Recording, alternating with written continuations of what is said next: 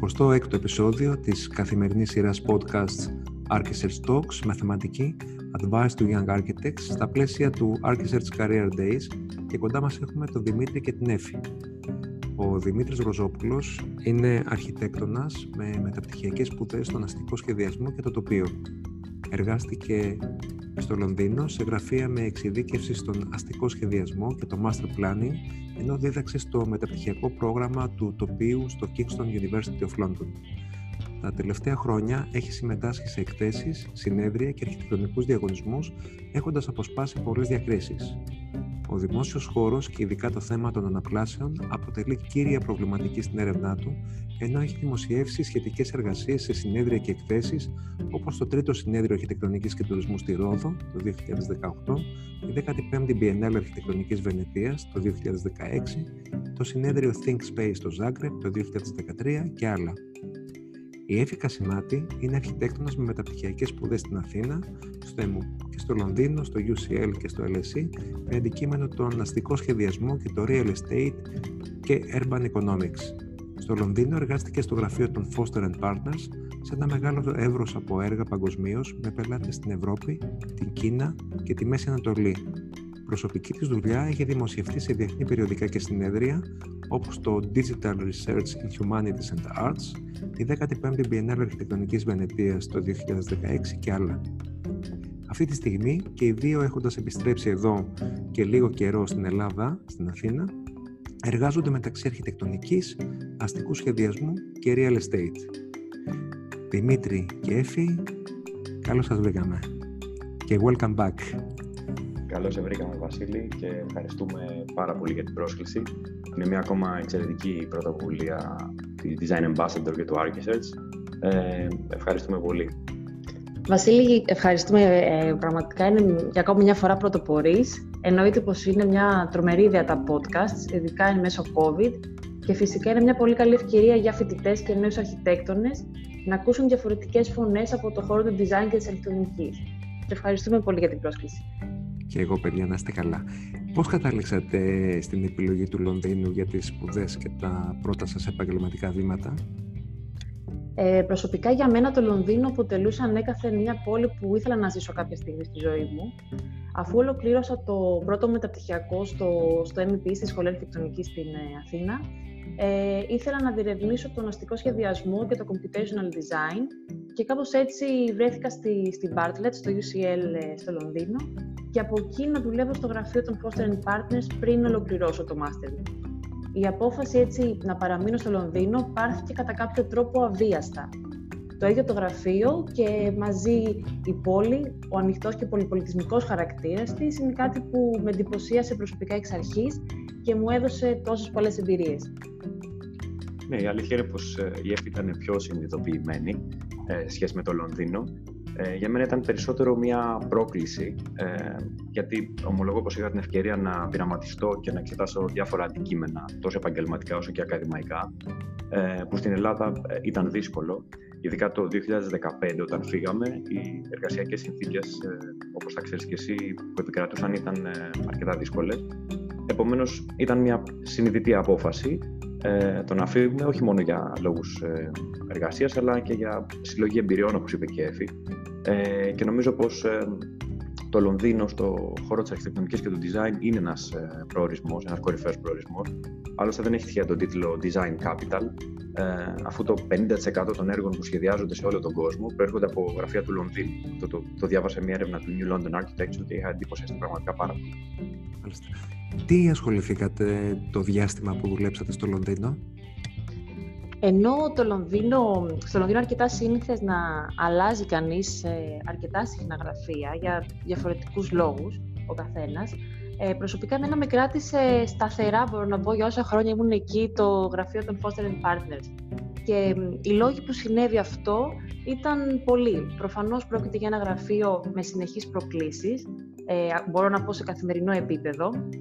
Έχει ένα πολύ ευρύ και διεθνές πορτφόλιο από projects, το οποίο εκτείνεται σε όλες τις κλίμακες, από interior design και βιομηχανικό σχεδιασμό, ε, μέχρι αρχιτεκτονικό σχεδιασμό και master plans ολόκληρων πόλεων, καθώς και έρευνα σε σχετικούς τομείς. Βασικό χαρακτηριστικό σχεδόν σε κάθε project αποτελεί αξιοποίηση των νέων τεχνολογιών κάτι για το οποίο μας μίλησε και η Μάρθα με τον Μάριο στο φετινό έσο. Για παράδειγμα, κάτι που για μένα είχε τρομερό ενδιαφέρον είναι η συνεργασία του γραφείου με διεθνείς οργανισμούς, όπως η NASA, για την παραγωγή έρευνας και καινοτομίας, αλλά και η διεπιστημονικότητα που χαρακτηρίζει την κάθε ομάδα. Πρόκειται από τα λίγα αρχιτεκτονικά γραφεία που λειτουργούν στη λογική του κάμπους, όπου αρχιτέκτονες, πολιτικοί μηχανικοί, interior designers, ακόμα και μουσικοί συνθέτες δουλεύουν κάτω από την ίδια στέγη για την παραγωγή του τελικού προϊόντος. Το είχες δει και εσύ ο ίδιος όταν μας επισκέφθηκες ναι, ναι. στα γραφεία πέρυσι. Φανταστικό. Αυτό είναι, είναι τρομερό, δηλαδή αυτή η λογική και το κόνσεπτ του κάμπους σε, σε ένα γραφείο. Και το ίδιο φαίνεται αν μπεις και μέσα στις ίδιες τις ομάδες. Για παράδειγμα, η ομάδα που ήμουν εγώ στο, στο Urban Design, στο τμήμα του αστικού σχεδιασμού, ε, συγκεντρώνει και αυτή μια γκάμα από διαφορετικές ειδικότητες, από ανθρωπολόγους, οικονομολόγους, data analysts, πολεοδόμους και φυσικά αρχιτέκτονες. Κάτι το οποίο το θεωρώ αρκετά μοναδικό. Ναι, είναι αλήθεια πως ε, ε, αυτό το χαρακτηριστικό το έχει το γραφείο του Foster Partners. Ε, εγώ τώρα σε σχέση με το Λονδίνο και τις περιπέτειες μου εκεί ε, δεν ήμουν τόσο σταθερός. Ε, δοκίμασα διαφορετικά γραφεία, είχα την ευκαιρία να διδάξω και για ένα χρόνο στο Kingston University. Ε, τα πρώτα χρόνια εργάστηκα ε, σε έργα στη Σαουδική Αραβία και τη Ρωσία, ε, ενώ στη συνέχεια ήθελα να γνωρίσω αισθάνθηκα ότι βρίσκομαι στο Λονδίνο και δεν είχα δει το πώς χτίζει κανείς τη Μεγάλη Βρετανία και το Λονδίνο. Οπότε επέλεξα ένα γραφείο που έκτιζε ένα μεγάλο έργο ε, στο Λονδίνο.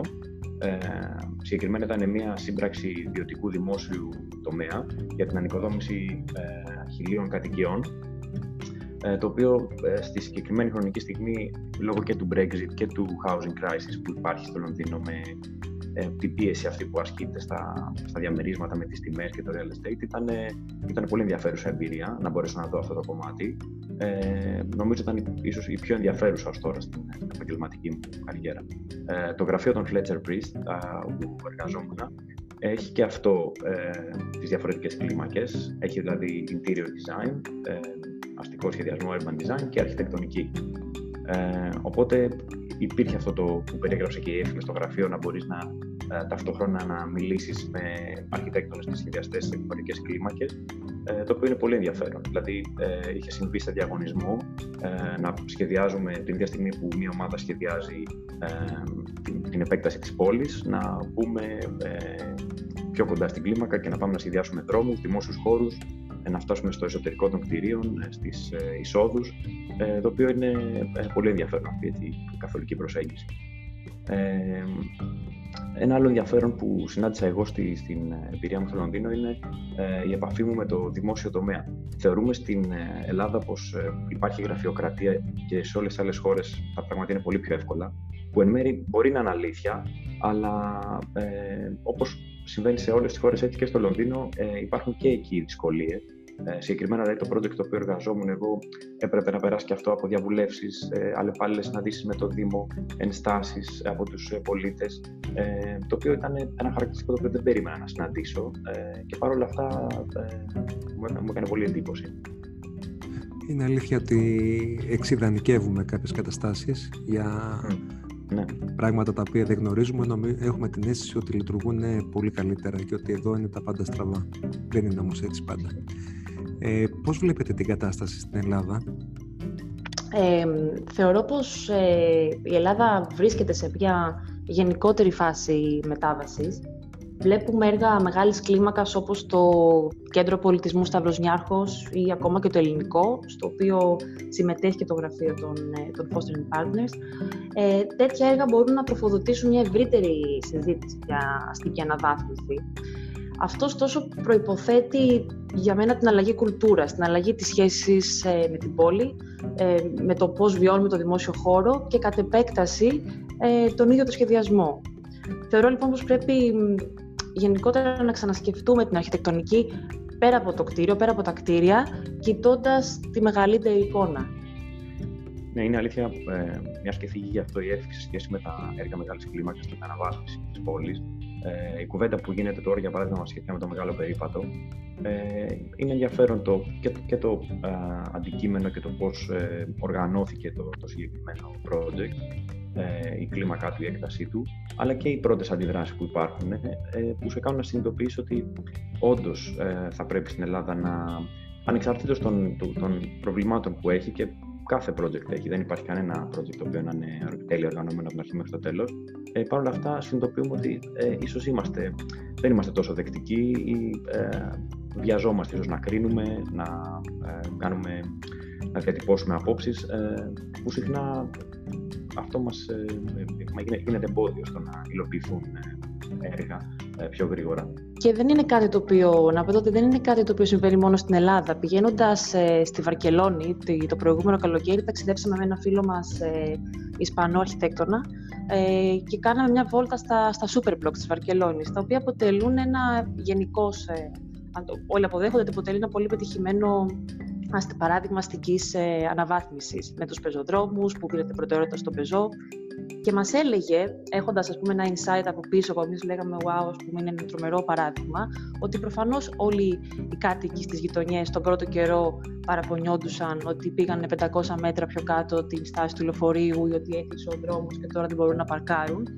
Περιμένοντας όμως λίγο, ένα χρόνο, δύο χρόνια και βλέποντας την επιτυχία αυτή του έργου και σε υπερτοπικό επίπεδο, όχι μόνο στο επίπεδο του blog της γειτονιάς, ε, καταλαβαίνουμε ότι χρειάζεται κάποιος χρόνος και περισσότερο μια αλλαγή ενός mindset προκειμένου να αποδεχτούμε ε, τις ευρύτερες αλλαγές που συμβαίνουν στο, στην πόλη.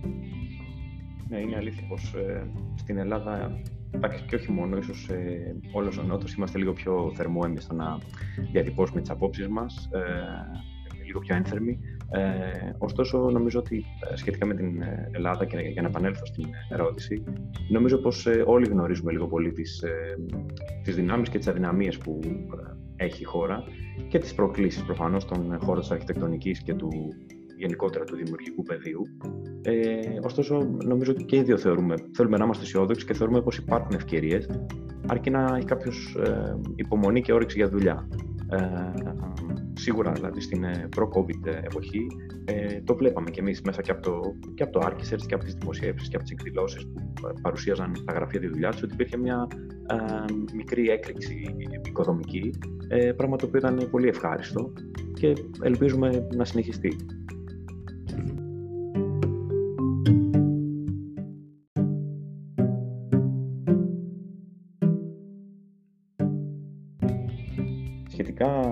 Σχετικά με το μεγάλο περίπατο, ε, σίγουρα μπορεί κάποιος να διατυπώσει ενστάσεις για τον τρόπο με τον οποίο ε, υλοποιήθηκε ή οργανώθηκε. Ε, εννοείται υπάρχει ήδη μια μεγάλη ανοιχτή συζήτηση για τους αρχιτεκτονικούς διαγωνισμούς και το ρόλο τους στην πόλη και με την πλατεία Αμμονία. Ε, ωστόσο, ε, ας προσπαθήσουμε να μείνουμε ψύχρεμοι και να δούμε πώς θα συνεχιστεί το έργο, μιας και όπως έχει ε, υποθεί, είναι μια πιλωτική εφαρμογή και στην πορεία ε, θα υπάρξει μια ίσως πιο οργανωμένη και ε, μια πιο μόνιμη ε, αντιμετώπιση αυτών των έργων. δεν φαντάζομαι δηλαδή ότι θα τελειώσει αυτή η ανάπλαση απλά με το βάψιμο των δρόμων. και ίσως στην πορεία πραγματοποιηθούν και οι διαγωνισμοί και υπάρξει το πλαίσιο αυτό για το οποίο όλοι ορθώς θεωρώ διαμαρτύρονται ε, απλά ας μείνουμε λίγο ε, ψύχρεμοι να δούμε πώς θα συνεχίσει σε σχέση και με το πώς το ε, αντιμετωπίζουν και οι πολίτες. Γιατί είναι οι πρώτες μέρες που ήδη βλέπουμε κίνηση, βλέπουμε παράπονα. Όλα θέλουν το χρόνο τους. Όπως είπε και η Εφη, ακόμα και τα Superblocks, ένα πολύ επιτυχημένο παράδειγμα ε, τυπολογίας αστικού σχεδιασμού, χρειάστηκε λίγο χρόνο για να γίνει αποδεκτό. Ε, σίγουρα είναι μια πολύ μεγάλη πρόκληση ως προς, το, ως προς τις διαδικασίες θα πω πρώτα. Ε, θέλει μια ισορροπία νομίζω ανάμεσα στην, στις ιδιωτικές και στις απόλυτα συλλογικές πρωτοβουλίες. Ε, το πώς δηλαδή φτάνεις ε, στο να ξεκινήσει ένα έργο. Ωστόσο η μεγαλύτερη επιτυχία, το οποίο έχουμε δει και στο Λονδίνο αλλά και, στο, και εδώ, είναι ότι η μεγαλύτερη επιτυχία του έργου κρίνεται από το πώς τελικά βιώνεται από τους ίδιους τους πολίτες. Δηλαδή, αν θα έχει πετύχει κάτι ή όχι, θα φανεί κατά πόσο θα δούμε τον κόσμο να χρησιμοποιεί το, τους, ε, τον ποδηλατόδρομο, να περπατάει μετά από τον εθνικό κήπο. Θα φανεί δηλαδή αυτό εν, εν καιρό. Πολύ ωραία.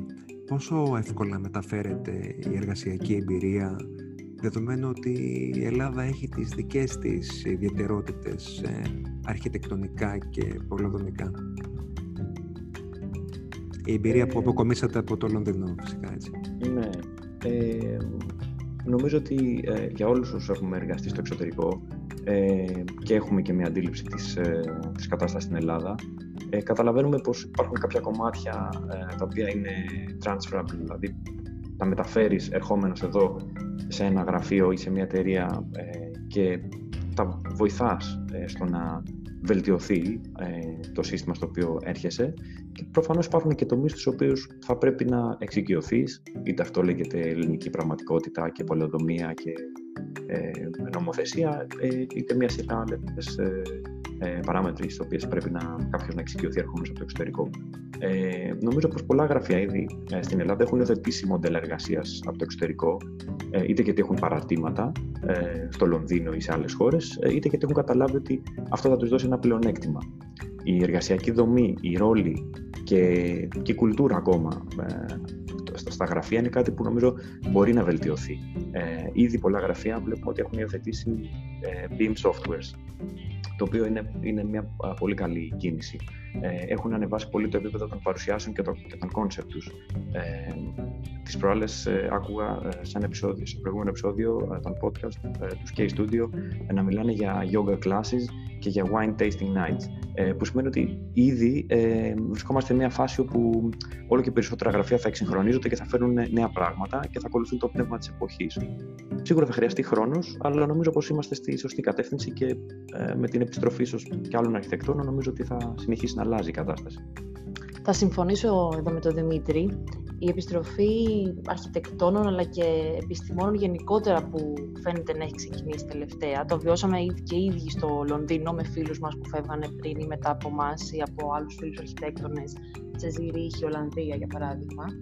Αυτή η επιστροφή θεωρώ και συμφωνώ με τον Δημήτρη ότι θα βοηθήσει στην αλλαγή της αρχιτεκτονικής σκηνής, αλλά και όχι μόνο, γενικότερα στην αλλαγή του, του ευρύτερου τρόπου σκέψης μας και των, ε, και των μοντέλων εργασίας το παράδειγμα του, του COVID με τη διάδοση της τηλεργασίας και του work from home μας έδειξε πως παρά τις δυσκολίες η ελληνική αγορά κατάφερε κατά κάποιο τρόπο να υιοθετήσει μοντέλα που έχουν διαδοθεί στο εξωτερικό εδώ και χρόνια και τα αντανακλαστικά της, ε, τα αντανακλαστικά προσαρμογής ήταν, ε, ήταν αρκετά γρήγορα, τουλάχιστον από όσο περιμέναμε. Οπότε θεωρώ πως σίγουρα κάποιο ρόλο σε αυτό έπαιξαν άνθρωποι που είχαν προηγούμενη εμπειρία σε πιο ευέλικτα σχήματα δουλεύοντας ε, remotely και όντας εξοικειωμένοι με τις ε, αντίστοιχες τεχνολογίες που το, που το επέτρεπαν αυτό. Είναι ωραίο πάντως που μιλάμε για brain gain ενώ είχαμε πριν, ξέρεις, το brain drain. drain. Τώρα, τώρα επιστρέφουν όλοι. Ωραία, μαζευόμαστε σιγά σιγά. Λοιπόν, ε, τι θα συμβουλεύατε τους ε, νέους αρχιτέκτονες στα πρώτα τους βήματα; είναι, είναι δύσκολη ερώτηση και ε, έρχομαι σε δύσκολη θέση γιατί ε, συνηθίζαμε να την κάνουμε και εμείς στη στήλη του What's Next στο Art Studies σε κάποιους καλεσμένους ε, και τώρα καταλαβαίνω την, τη δυσκολία αλλά ε, θα προσπαθήσουμε να απαντήσουμε αν και εντάξει, είμαστε ακόμα νέοι για να δώσουμε συμβουλές. Ε, αυτό που θα έλεγα προσωπικά ε, είναι ε, πρώτον να μην επαναπαύονται ε, και δεύτερον να επενδύουν ε, και να επιμένουν στο ταλέντο τους. Η καθημερινότητα και οι δυσκολίες που υπάρχουν στο χώρο, στο δημιουργικό χώρο, μπορούν να μετατρέψουν πολύ εύκολα το επάγγελμα σε ρουτίνα. Ωστόσο, θεωρώ πως στην αρχιτεκτονική και το design αυτό απαγορεύεται. Η απόφαση για μας να πάμε στο Λονδίνο είτε για να επιστρέψουμε, ε, ήταν σίγουρα μια δύσκολη απόφαση ε, και ε, μας ξεβόλεψε σε ένα βαθμό. Ωστόσο, αυτό λειτουργήσε θετικά γιατί με αυτόν τον τρόπο ξύναμε τα αντανακλαστικά μας και γίναμε πιο προσαρμοστικοί σε νέα περιβάλλοντα, πράγμα που είναι πάρα πολύ χρήσιμο ε, και σε επαγγελματικό αλλά και σε προσωπικό επίπεδο. Ε, όσο για το δεύτερο σκέλος, ε, σχετικά με το ταλέντο και τι εννοώ με το να επιμένει κάποιος στο ταλέντο του, ε, θα μοιραστώ σύντομα μια ιστορία. Ε, στο Λονδίνο, ε, όταν πήγαμε το 2015, ε, συνειδητοποίησα ήδη από τις πρώτες συνεντεύξεις και τα πορτφόλιος που έστειλα ότι εκτιμάται πάρα πολύ το σκίτσο ε, στον αρχιτεκτονικό κόσμο. Ε, ενώ στην Ελλάδα ε, ήταν απλά για μένα σαν φοιτητή ε, ένα εργαλείο που χρησιμοποιούσα ε, στη σχολή, στις εργασίες μου. Ε, έτσι το 2017 ε, αποφάσισα, διοργανώθηκε στο Λονδίνο ένας διαγωνισμός αρχιτεκτονικού σχεδίου και αποφάσισα να, συμμετά, να συμμετέχω ε, με ένα σχέδιό μου. Ε, αυτός ο διαγωνισμός ήταν ένας διεθνής διαγωνισμός με κρυπτές ε, καλλιτέχνες από μουσεία του Λονδίνου και από μεγάλα αρχιτεκτονικά γραφεία όπως ο Foster Partners ε, και ε, τελικώς ε, σε αυτό το διαγωνισμό είχε τρεις υποκατηγορίες. Βγαίνω πρώτος. Ε, έβγε, Δημήτρη, μπράβο. Ευχαριστώ πάρα πολύ. Ε, ταξίδεψα στο Βερολίνο ε, μαζί με τους άλλους ε, δύο ε, στο World Architecture Festival. Ε, γνωρίσαμε από κοντά τον ε, Norman Foster, ε, μιλήσαμε με τον Senior Partner και Art Director του γραφείου Foster Partners, Narinder Sagoo, ε, με τον οποίο αργότερα συνδιοργανώσαμε και όλα εργαστήρια ε, σε και σκίτσου μαζί. Ε, μια συγκλονιστική εμπειρία. Όχι, πραγματικά είναι μια συγκλονιστική εμπειρία και είναι μια πολύ καλή ιδέα αυτή που αναρωτιόμουν αν θα μπορούσε κάτι τέτοιο να, να συμβεί ε, εδώ, ε, σε συνεργασία με κάποιο μουσείο. Ε, αυτό που θέλω να πω είναι ότι ε, η επιμονή σε ένα ταλέντο, όπως το σκίτσο, ε, που εκ πρώτης όψεως μπορεί να το θεωρούμε ένα εργαλείο ή συμπληρωματικό στην, ε, στην αρχιτεκτονική, στο πορτφόλιό μας, μπορεί να γίνει το πλεονέκτημά μας και να μας ξεχωρίσει είτε πρόκειται για μια συνέντευξη είτε πρόκειται για ένα ακαδημαϊκό περιβάλλον. Πολύ σωστά. Εσύ βρήκες κάτι, κάτι που χαρακτήριζε σένα, κάτι πολύ αυθεντικό και ήταν και το, αυτό που λέμε το unique selling proposition. Ήταν αυτό που σε ξεχώριζε. Και αποφάσισες να επενδύσεις σε αυτό για να, και να κινήσει και λίγο το ενδιαφέρον. Γιατί ε, φαντάζομαι ότι όλοι πίζουν και βλέπουν renders και διάφορα άλλα πράγματα τα οποία έχουν χορτάσει. Οπότε το να δεις μια άλλη ματιά αμέσως σου, σου προκαλεί το ενδιαφέρον. Σίγουρα παίζει ρόλο και η διαφορά ε, στην αγορά, γιατί φεύγοντας από την Ελλάδα που καλώς κακώς με τους, για τους δικούς της κανόνες και λόγους ε, το σκίτσο λειτουργούσε με έναν αλφα τρόπο, ε, ξαφνικά μπαίνει σε ένα άλλο πλαίσιο που λέγεται Λονδίνο ή μπορεί να λέγεται Κομεχάγη, μπορεί να λέγεται μια άλλη πόλη, στην οποία ξαφνικά αυτό το εργαλείο γίνεται ξαφνικά κάτι άλλο. Επομένως, ε, το να αλλάζεις ε, ε, και το, τον τρόπο που βλέπεις τα πράγματα παίζει ρόλο πολλές, πολλές φορές και το που βρίσκεσαι το, το, το, σκέφ, το σκέφτηκες πολύ σωστά νομίζω και από επικοινωνιακής πλευράς ε, ας πούμε, και marketing για σένα και branding ας πούμε, για τον Δημήτρη ήταν μια εξαιρετική επιλογή και φαντάζομαι δικαιώθηκες κιόλας γι' αυτό. Ναι, ναι. Ε, Εφη, Εγώ πριν πω για τις συμβουλές, θα ήθελα να πω, μιας και μιλάμε τώρα για, το, για τις συνεντεύξεις για παράδειγμα, κάτι το οποίο νομίζω και οι δύο είδαμε στο Λονδίνο, ε, βιώνοντας ε, συνεντεύξεις προκειμένου να, να μπούμε σε κάποια γραφεία. Κάτι το οποίο ίσως θέλουμε να γνωρούμε ως φοιτητές είναι ότι μετράει πάρα πολύ και ο χαρακτήρας. Τι θέλω να πω με αυτό; Ε, Πηγαίνοντας με ένα πορτφόλιο, το πορτφόλιο προφανώς δεν μπορεί να μιλήσει απλώς από μόνο του. Θα στείλει ένα δείγμα δουλειά σου. Όταν όμως φτάσει στη συνέντευξη, στη live, στη face-to-face ε, συνάντηση με κάποιον, ε, αυτή η αγάπη που μπορεί να έχει με αυτό που κάνεις, το μεράκι για το σκίτσο, ένα ταλέντο, ο τρόπος που θα μιλήσεις για αυτό που κάνεις ή για αυτό που θέλεις να κάνεις μέσα στην ομάδα είναι κάτι το οποίο εν τέλει θα σε ξεχωρίσει. Είναι κάτι που και εγώ βίωσα στη συνέντευξή μου ε, στους Foster Partners. Προφανώς ήταν ένα γραφείο το οποίο λαμβάνει άπειρα πορτφόλιος, αλλά σαν feedback αυτό που είχα μετά στη συνέντευξη ήταν ότι μέτρησε πάρα πολύ ο χαρακτήρας και το πόσο έδειξες ότι αγαπάς αυτό που, αυτό που κάνεις. Ε, οπότε επίσης ένα άλλο κομμάτι πέρα από το σκίτσο θα πω στον αντίποδα, ίσως αντίποδα, δεν ξέρω, εδώ είμαι ερωτηματικό, το οποίο είναι το κομμάτι της, ε, των εργαλείων, του computational design και της ε, τεχνολογίας.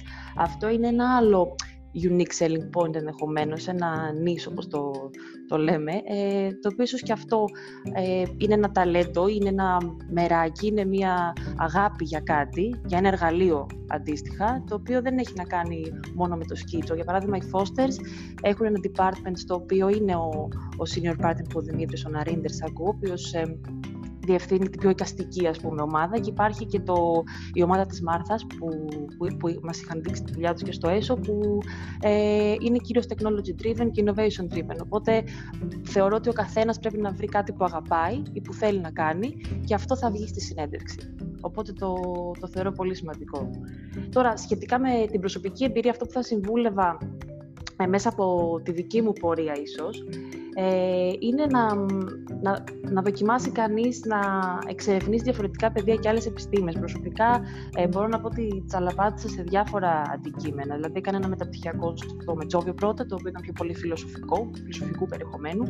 Έπειτα στην Bartlett που ήταν πιο πολύ στο κομμάτι του urban design και της ε, τεχνολογικής, ας πούμε, και των τεχνολογικών εργαλείων και έπειτα στο LSE, το οποίο ήταν ουσιαστικά ένα ε, σεμινάριο πάνω στο, στο real estate και στο urban economics.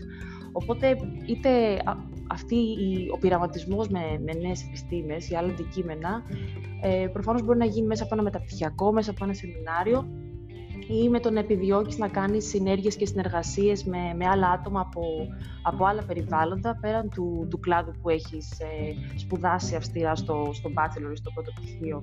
Γενικά πιστεύω πολύ στην ε, διεπιστημονικότητα, ε, στο να έρχεται κανείς σε επαφή με καινούργια αντικείμενα τα οποία λειτουργούν συμπληρωματικά με το design και το σχεδιασμό. Θεωρώ ότι αποκτάς μια πιο σφαιρική άποψη για τα, για τα πράγματα.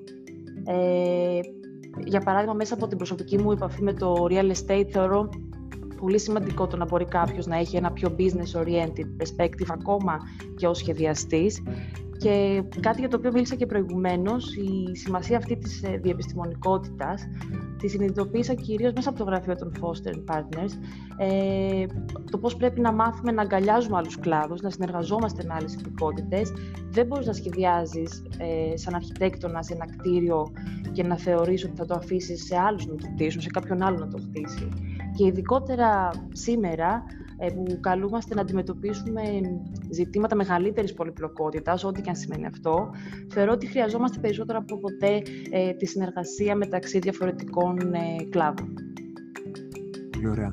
Έφη και Δημήτρη, σας ευχαριστώ πάρα πολύ που ήσασταν μαζί μας. Σε ευχαριστούμε και εμείς. Εμείς, Βασίλη, ευχαριστούμε και ελπίζουμε να τα πούμε και φυσικά σύντομα από κοντά. Εννοείται. Εύχομαι καλή Καλή επιτυχία στα νέα σας ξεκινήματα εδώ στην Ελλάδα. Ευχαριστούμε πολύ και ανυπομονούμε να ακούσουμε και τα υπόλοιπα επεισόδια. Να είστε καλά. Πάλι συγχαρητήρια για την πρωτοβουλία. Καλή, καλή συνέχεια. Καλή συνέχεια.